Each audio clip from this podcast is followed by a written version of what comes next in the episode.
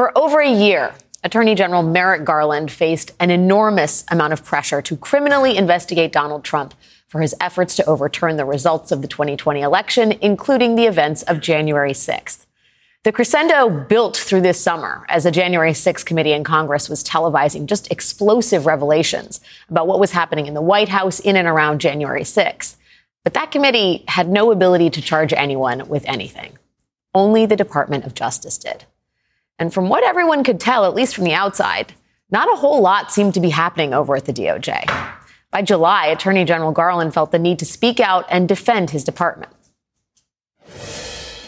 There is a lot of speculation about what the Justice Department is doing, what it's not doing, what our theories are, what our theories aren't, and there will continue to be that speculation. This is the most wide ranging investigation and, and, and the most important investigation that the Justice Department has ever entered into.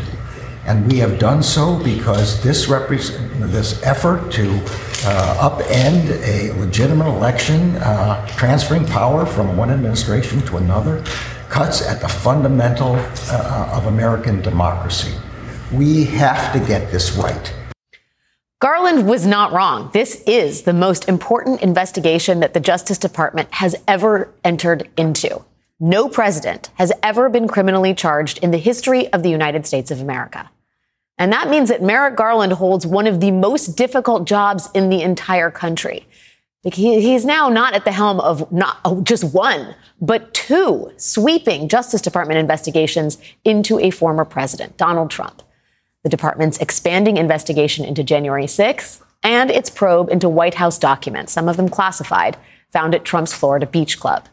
As the guy who has to decide whether to criminally charge the 45th president, Garland faces a ton of complicated questions when it comes to Trump's culpability in those two schemes. And with every passing day, it seems like his department is both casting a wider net and amassing even more evidence.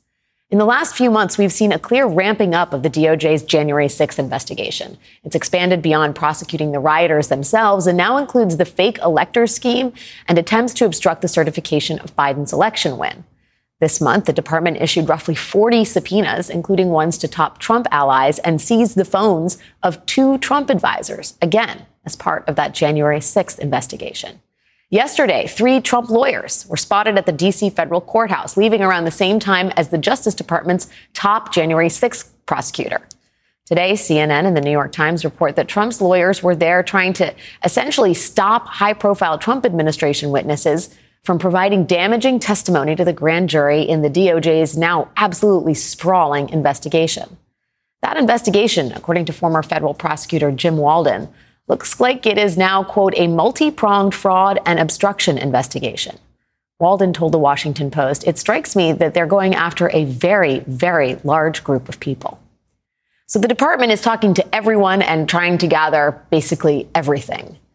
But ultimately, what happens here, who, if anyone, gets charged with what, if anything, that's going to be up to the Attorney General, Merrick Garland. And then there is Mar a Lago and Trump's private stash of classified documents, a DOJ investigation that was for a time on hold as the government battled the Trump legal team in court. But it is very much now full steam ahead.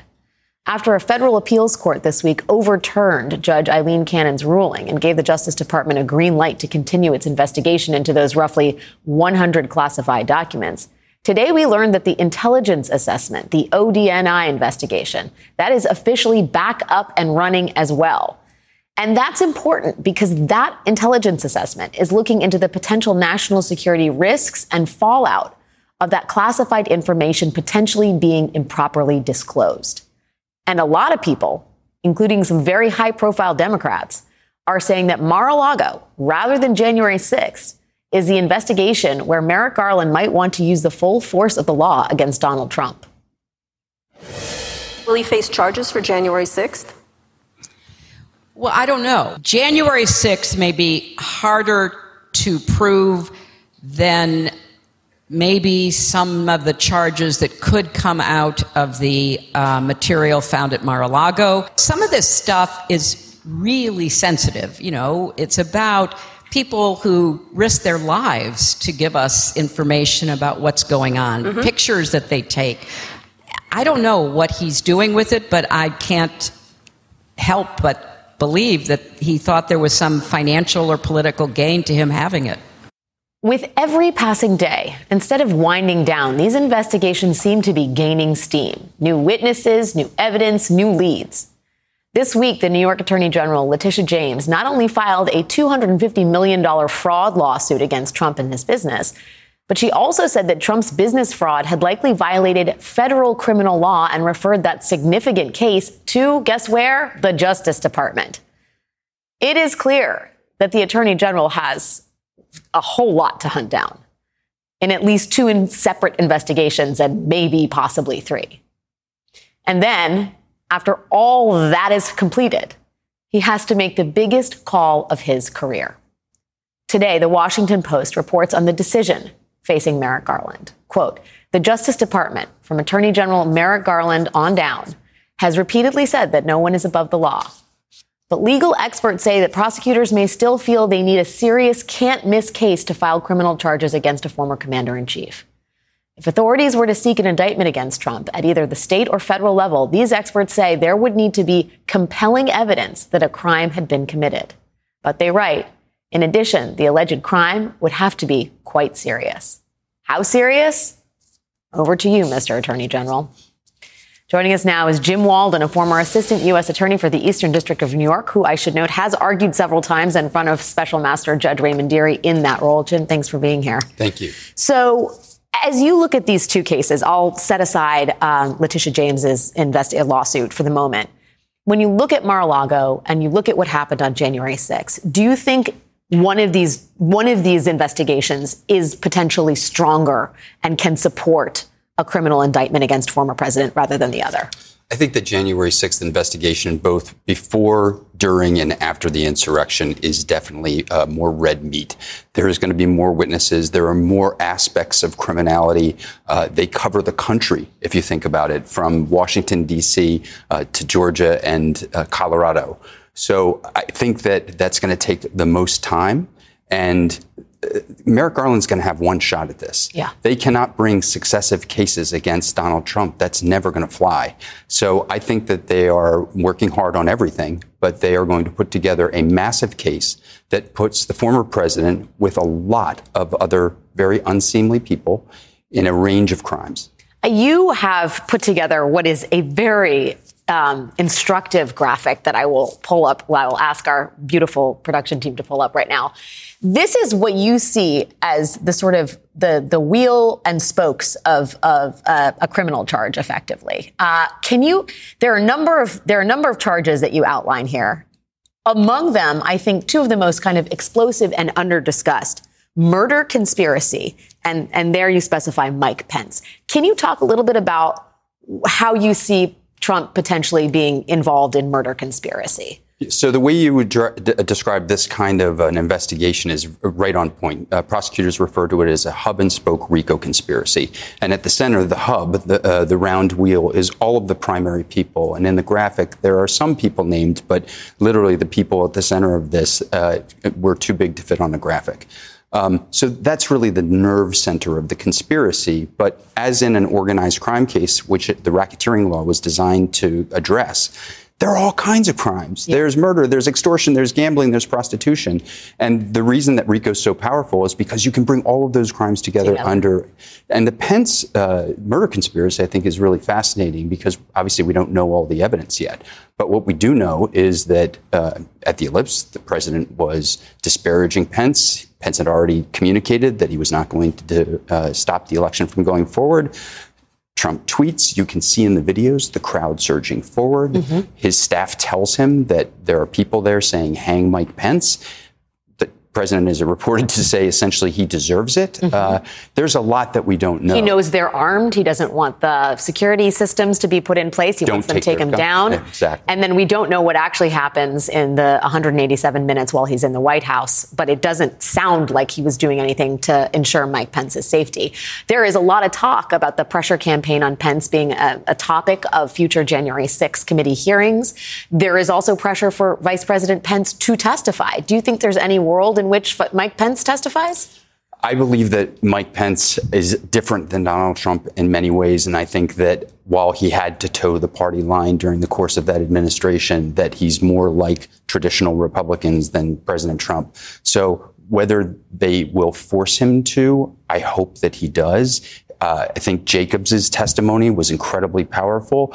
Seeing the footage of what he and his family went through on that day was horrific. What about money laundering? I know you have fraud on there as well. There's been some talk of the investigation into the Save America PAC, but what specifically, where do you see the money laundering factoring into all this? So this is really interesting, but if you think about it, uh, this is exactly what happened to Steve Bannon with the Build the Wall. They brought charges for fraud and money laundering because when you raise money through fraud, that's illegal proceeds. And when you then use those proceeds for purportedly legitimate that's a form of money laundering. It's not all just like the cartels, right? When you have illegal money and then you use it, that's a subject of the money laundering statute. So uh, that's another possible thread for them. And based on the subpoenas that I, that I've been seeing, it, it really seems like that's one of the themes of the requests. I just, I, I, say this, we're talking about these charges, and as much as we have covered this topic, as much as we have exhaustively chronicled the misdeeds of Donald Trump, to be talking about a former president and saying the words, murder conspiracy and money laundering along if we could pull that graphic up again and look at what you think is a former assistant US attorney the president could be charged with is staggering and I don't think we should lose sight of the gravity of all this and the people named in the center of this one of the things that seemed to be happening at the outset of the DOJ's investigation is it seemed to be a ground up investigation right we were look we, there seemed to be a lot of focus on the unnamed January 6 rioters and I know at least some legal minds, including Andrew Weissmann, said that's the wrong way of going about this. Mm-hmm. We should be looking at this as a top down conspiracy. You certainly have a top down pyramid right there. Not quite a pyramid, but you know what I'm saying. You're looking at key players in the Trump administration, in the Trump circle. Do you think what that is what the DOJ is now doing as well? I actually think that's what DOJ has been doing all along. I mean, Merrick Garland was under a lot of pressure right from the beginning. Uh, the insurrection was horrific. It was anti-democratic. It was one of the worst things that ever happened in our history. He needed to bring action, and they were the low-hanging fruit. So I believe that we're seeing now the results of months and months, maybe a year of planning to get to this stage where, just remember, five former uh, folks in the White House circle went into the grand jury. Within a couple days, 40 subpoenas go out, search warrants are served, phones are seized. This is not something that was planned overnight. Yeah.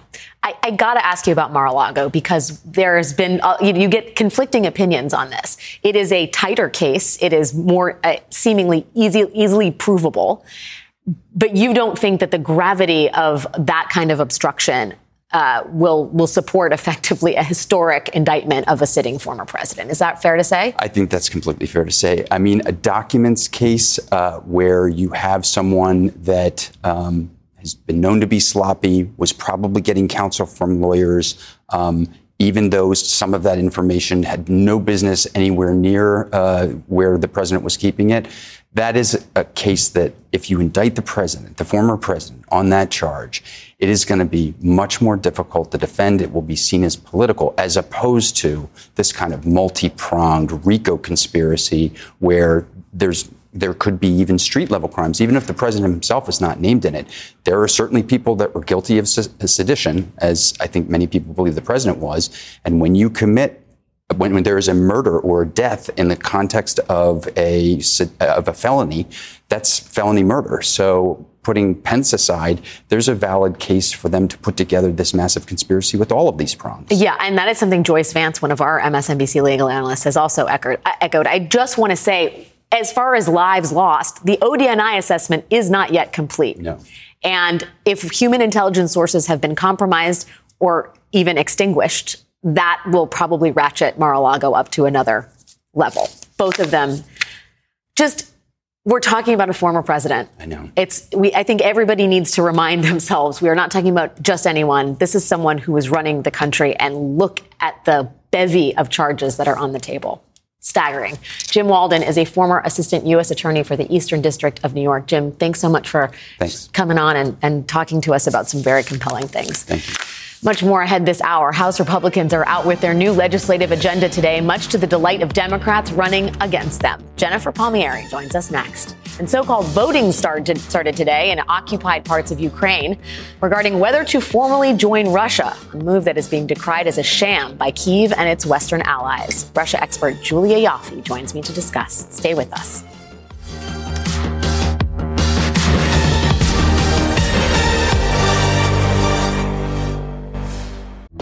There comes a point when the right to vote requires a fight to vote.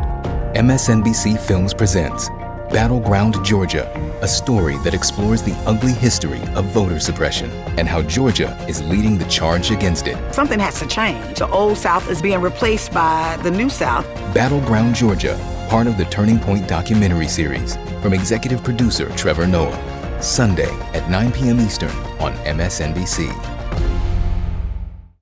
Hi, I'm Jonathan Capehart, and I'm excited to share some great news. Both the Saturday Show and the Sunday Show are available as a podcast. Every weekend, I look forward to bringing you the most important political news and the newsmakers who are creating policies that affect your life. For me, it's all about the conversation. That's when news is revealed and understanding begins. Search for Saturdays and Sundays with Jonathan Capehart and follow.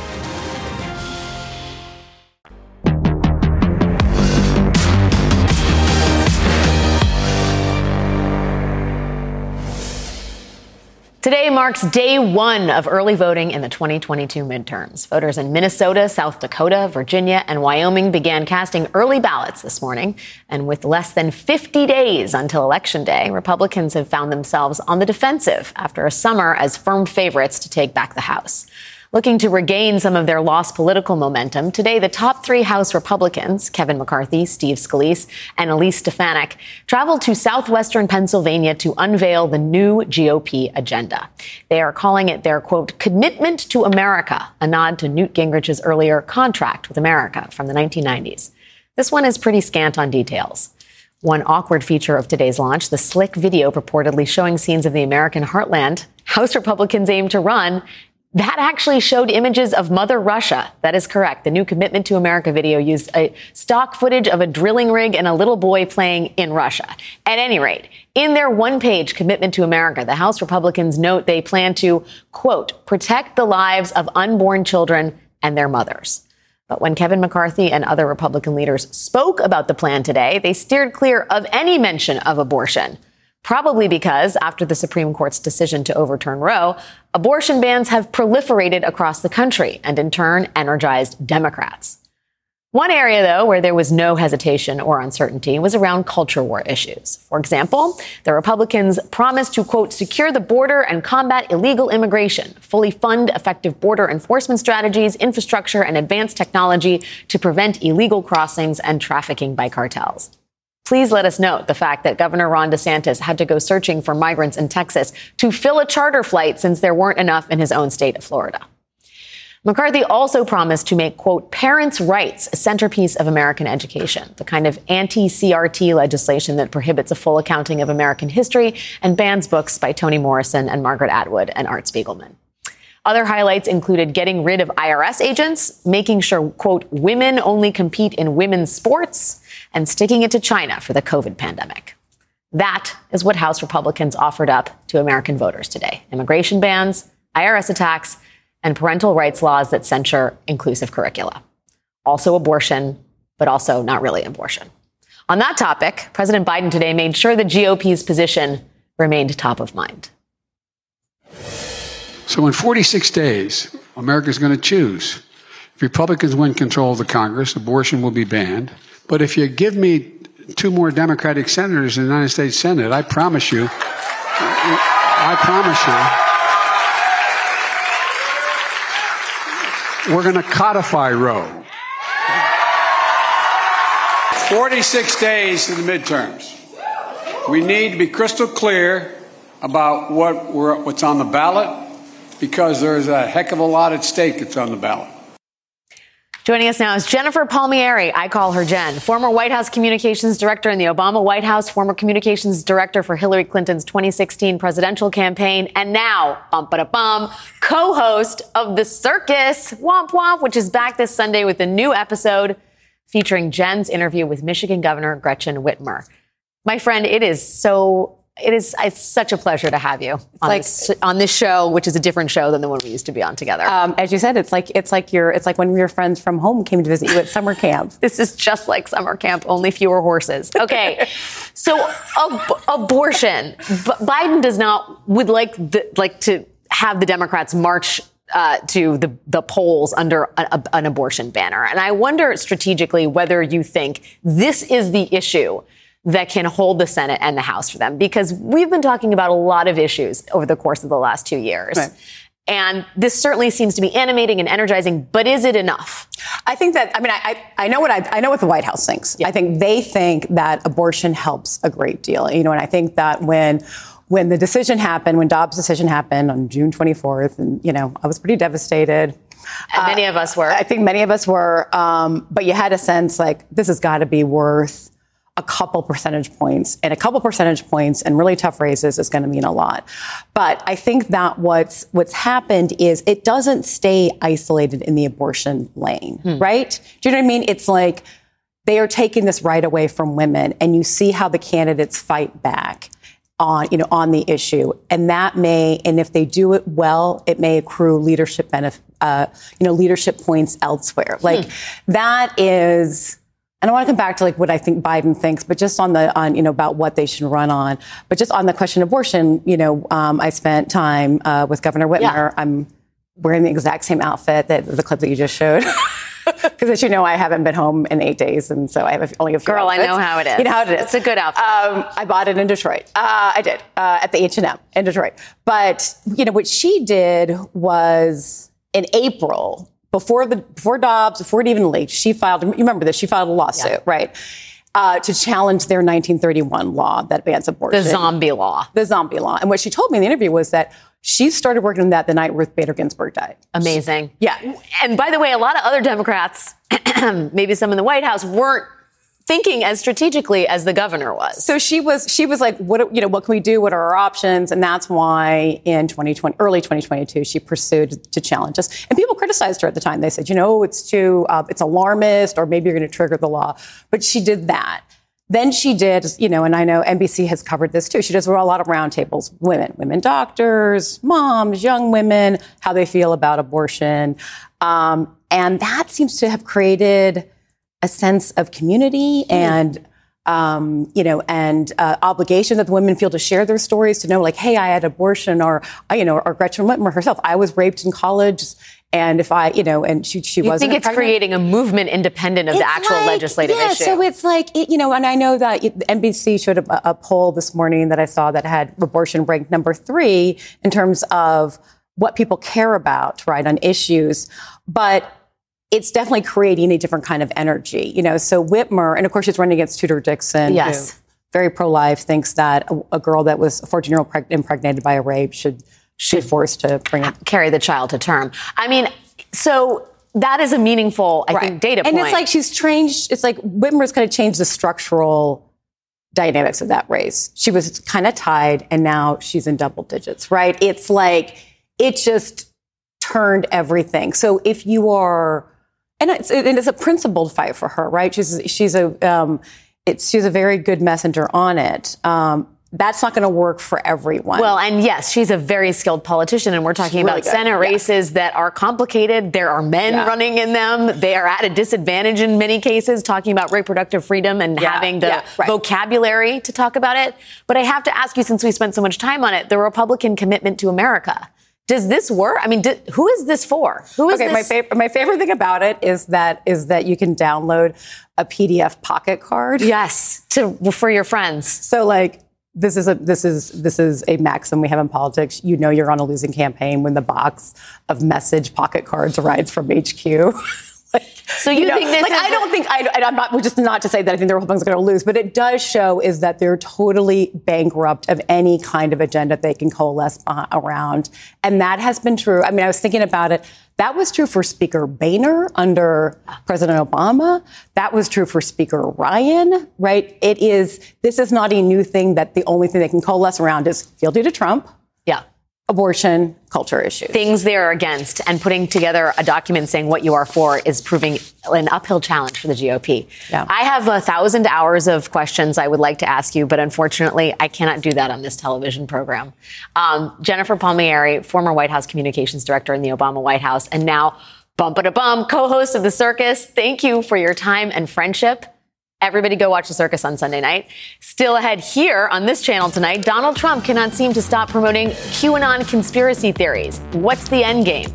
But first, an exodus from Russia as military age men attempt to flee Putin's draft for the war in Ukraine. Julia Ioffe joins me with the latest. Stay with us.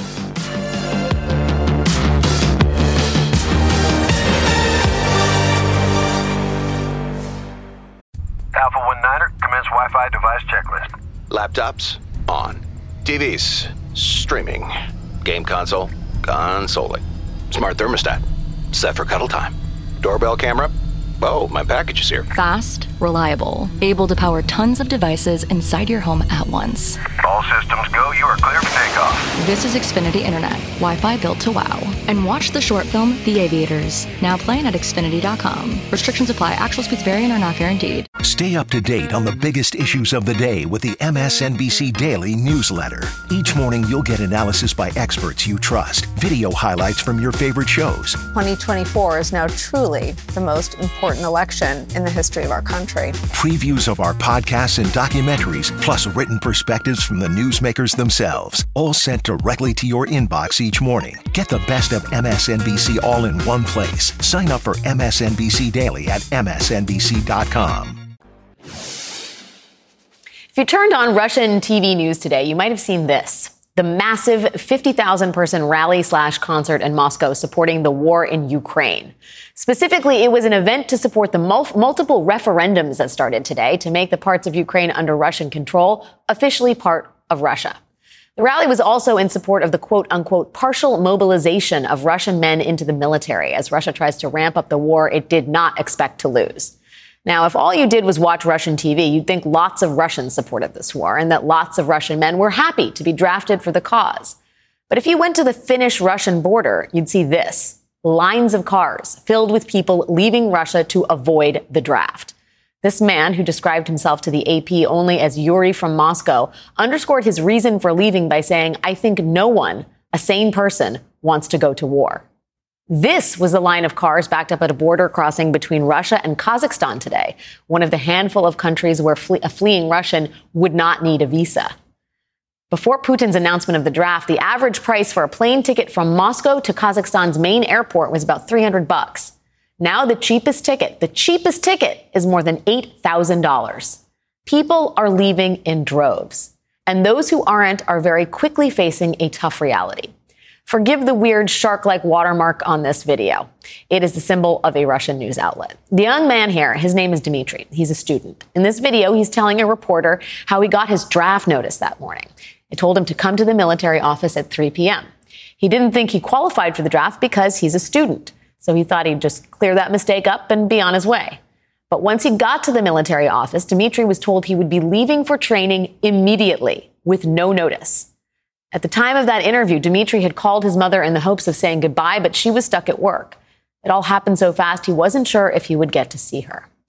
This bizarre dance routine in military uniform was part of another pro Russia rally today. It was held in Crimea, the part of Ukraine that Russia uh, already annexed via staged referendum back in 2014. This rally was also in support of the referenda being held today in the four other Ukrainian regions that Russia has captured in this war.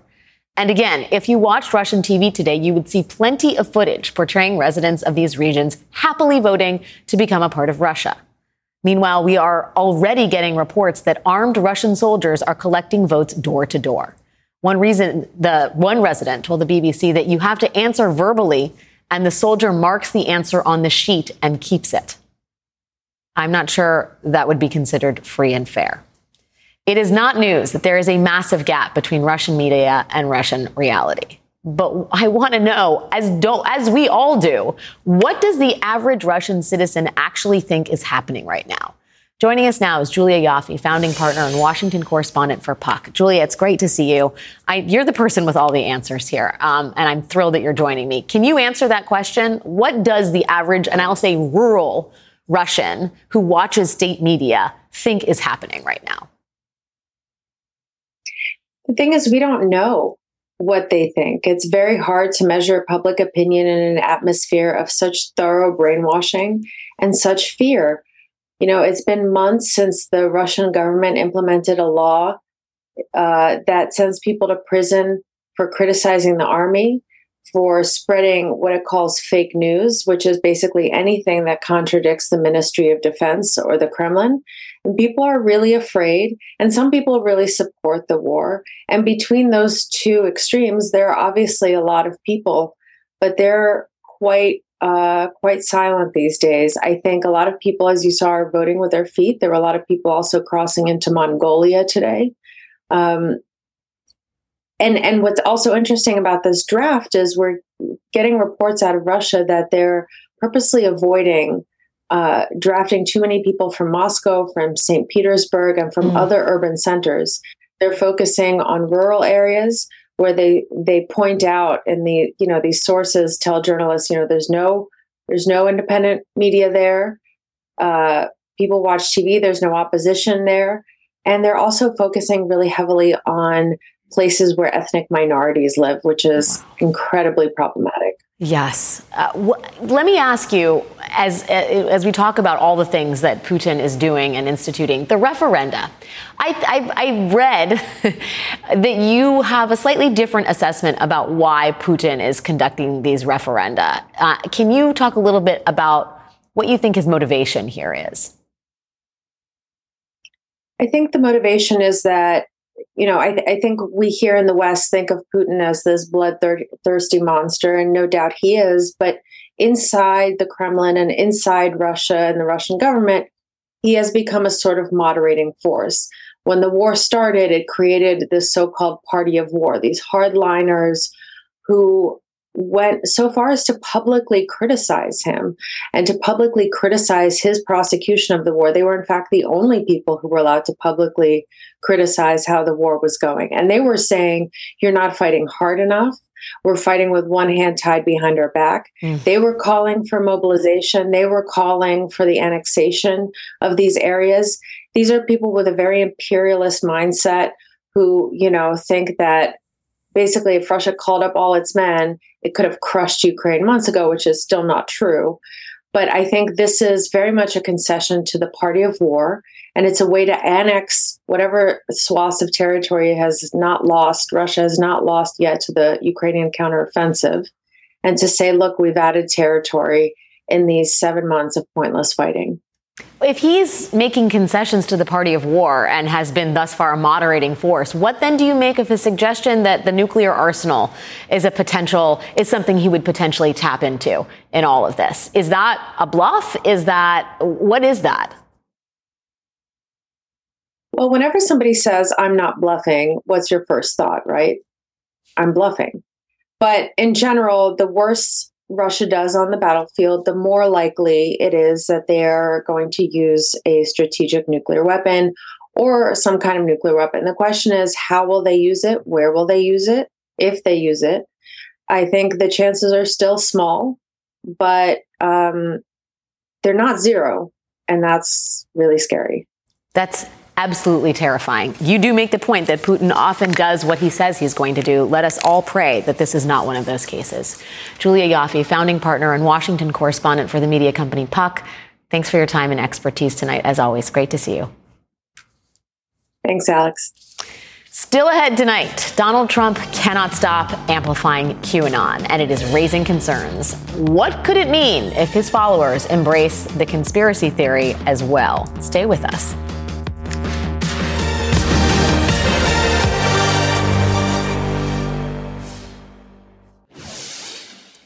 Foreign born members of Congress are a rarity. And this past June, Mayra Flores became the first Mexican born congresswoman elected to the House when she won a special election in Texas. Most immigrants in the House are Democrats, but unlike most immigrants in the House or even most Latino members of Congress, Mayra Flores is a Republican. And she flipped Texas's 34th district for the GOP, a district long held by Democrats. It went to Obama by 22 points in 2012, to Hillary Clinton by a similar margin in 2016, and then it went to Joe Biden by just four points in 2020. Flores is an example of a new trend in Republican politics. Latino voters increasingly rejecting the Democratic Party and embracing the GOP. In 2016, 28% of Latino voters voted for Trump. But in 2020, that number went up to 32%. It is a trend that has delighted Republicans and left Democrats very worried. Journalist Paola Ramos went down to the 34th district in South Texas and spoke to former Democratic voters to understand why they were now voting for the GOP. Is anyone in this room has had anyone been a former Democrat at some point? Had anyone ever voted for a Democrat? Raise your hand. Okay, so several of you. Why are we suddenly seeing a Republican having so much momentum? What do you all think? We were already conservatives. We were already with conservative values. It just nobody noticed. They took us for granted. The party, the Democratic Party, left me.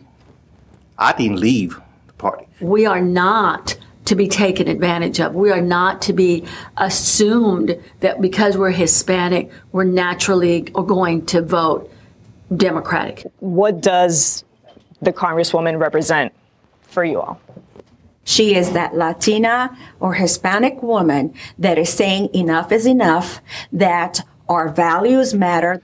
Here in the Valley, we are for God, for family, for hard work. She does not only verbalize those things, but she actually lives those things and let the chips fall where they may.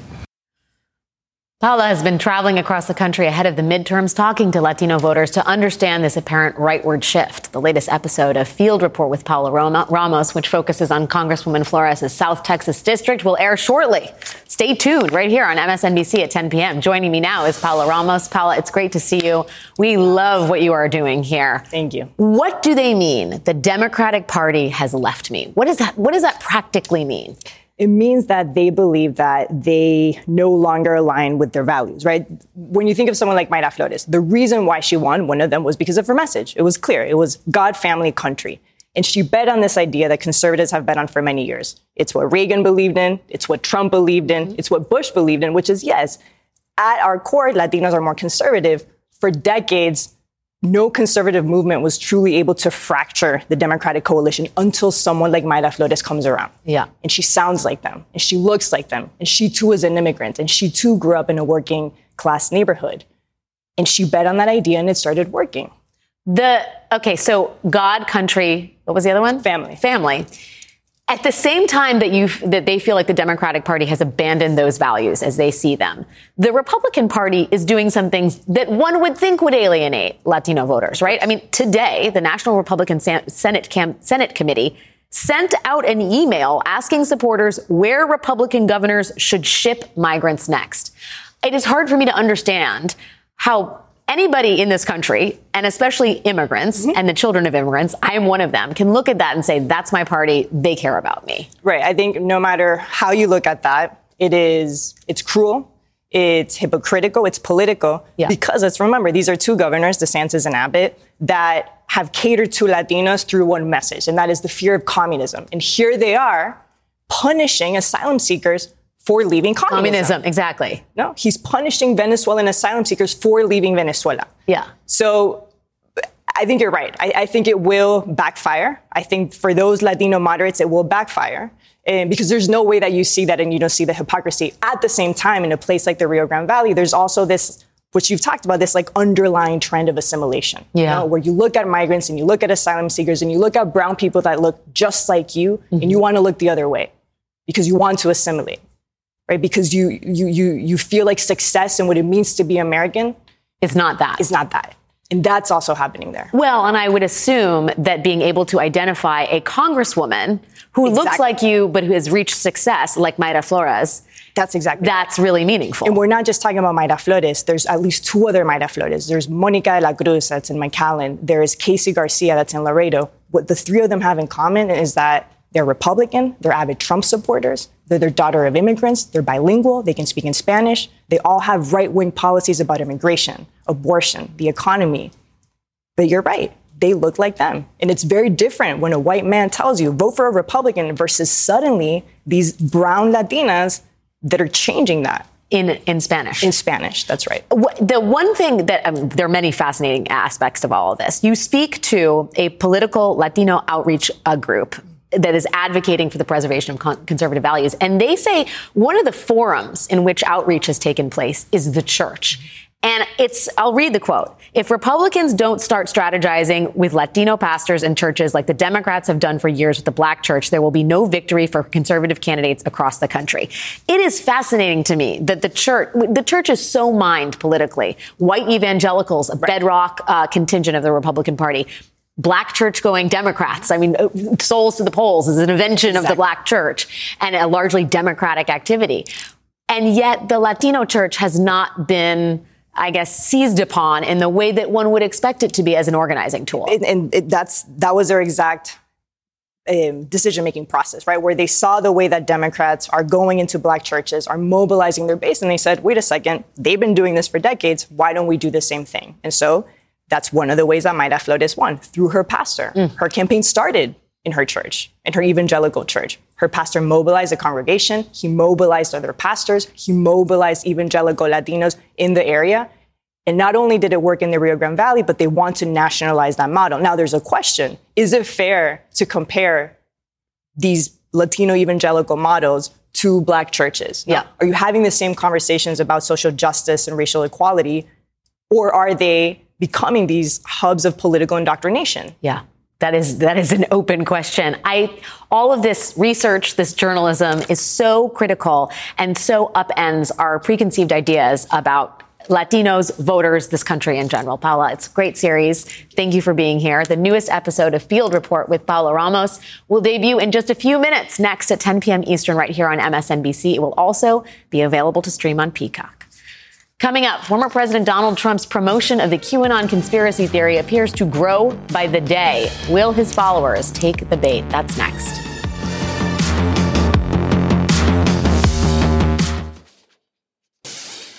I know nothing about QAnon. I just told I you. I know very little. You told me, but what you tell me doesn't necessarily make it fact. I hate to say that. I know nothing about it.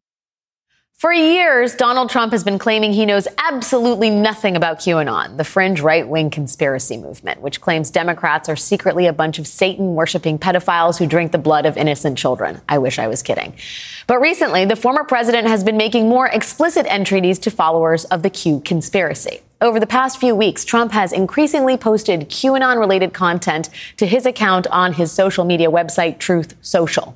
Just last night, he promoted several QAnon related posts, including a video slideshow that included an image of him in a giant Q superimposed over the Capitol, a giant Q over the abbreviation for the QAnon slogan, and a photoshopped image of himself holding a single playing card with the letter Q. He also posted this sort of terrifying rendering of himself holding an infant that says, Pain is coming. You should have stayed away from the children. Hashtag save our children. But his overtures to the QAnon crowd go beyond social media. Trump has also been embracing a song that is identical to a QAnon anthem that is well known among followers of the conspiracy theory at a rally last Saturday, just as the Trump, the, just as the song started to play, Trump's followers seemed to respond to it by lifting their arms and holding up one finger in the air, a gesture that appears to echo the QAnon slogan, "Where we go one, we go all." And tonight, just moments ago, they did it again. At a rally in Wilmington, North Carolina, just as we were coming on the air, Trump once again played that QAnon song, and the crowd once again gave that single fingered salute.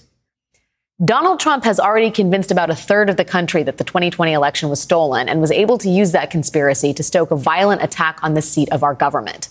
Just think what might happen if Trump now openly tells his legions of followers that those same Democrats he claims stole the election are also involved in an insidious plot to drink the blood of children. That does it for us tonight. Rachel will be here on Monday, and I will see you on Tuesday.